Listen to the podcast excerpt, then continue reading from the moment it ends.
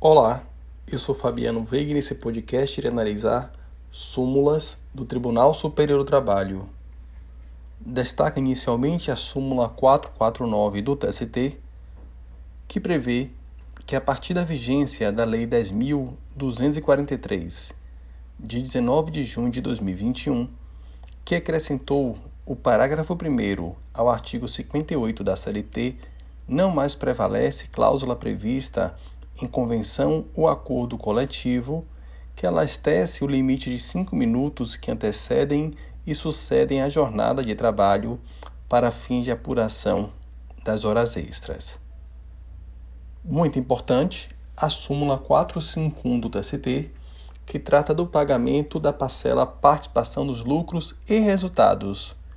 e dispõe que fere o princípio da isonomia instituir vantagem mediante acordo coletivo ou norma regulamentar que condiciona a percepção da parcela participação dos lucros e resultados ao fato de estar o contrato de trabalho em vigor na data prevista para a distribuição dos lucros. Assim, inclusive na rescisão contratual antecipada, é devido o pagamento da parcela de forma proporcional aos meses trabalhados, pois o ex-empregado concorreu para os resultados positivos da empresa. Muito importante, o contido na súmula 450 do TST, conteúdo impactado recentemente por uma decisão plenária do Tribunal Superior do Trabalho. A súmula 450 dispõe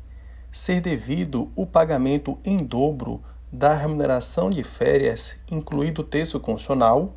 com base no artigo 137 da CLT, quando, ainda que gozadas na época própria, o empregador tenha descumprido o prazo previsto no artigo 145 do mesmo diploma legal. Entretanto, muito importante você perceber que o Tribunal Superior do Trabalho, por meio do Pleno, decidiu que o atraso de dois dias na quitação dos valores relativos às férias não gera ao empregador a obrigação do pagamento em dobro. Para a maioria do colegiado, impor a condenação por atraso considerado ínfimo atenta contra os princípios da razoabilidade e da proporcionalidade. Destaco o contido na súmula 453 do TST segundo a qual o pagamento de adicional de periculosidade efetuado por mera liberalidade da empresa, ainda que de forma proporcional ao tempo de exposição ao risco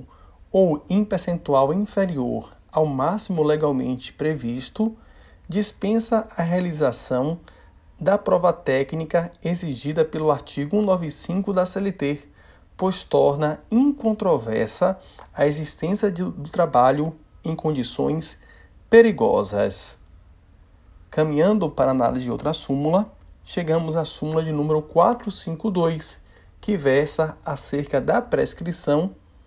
relacionada a pretensões de diferenças salariais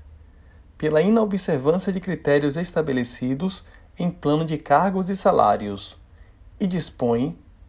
que, tratando-se de pedido de pagamento de diferenças salariais decorrentes da inobservância dos critérios de promoção estabelecidos em plano de cargos e salários criado pela empresa, a prescrição aplicável é a parcial, pois a lesão é sucessiva e se renova mês a mês.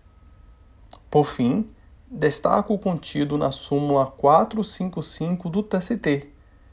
que prevê que à sociedade de economia mista não se aplica a vedação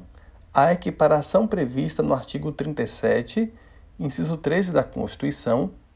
pois, ao admitir empregados sob o regime da CLT, equipara-se a empregador privado, conforme disposto no artigo 173, parágrafo 1, inciso 2 da Constituição de modo que, em relação à sociedade economia mista, é possível a equiparação salarial.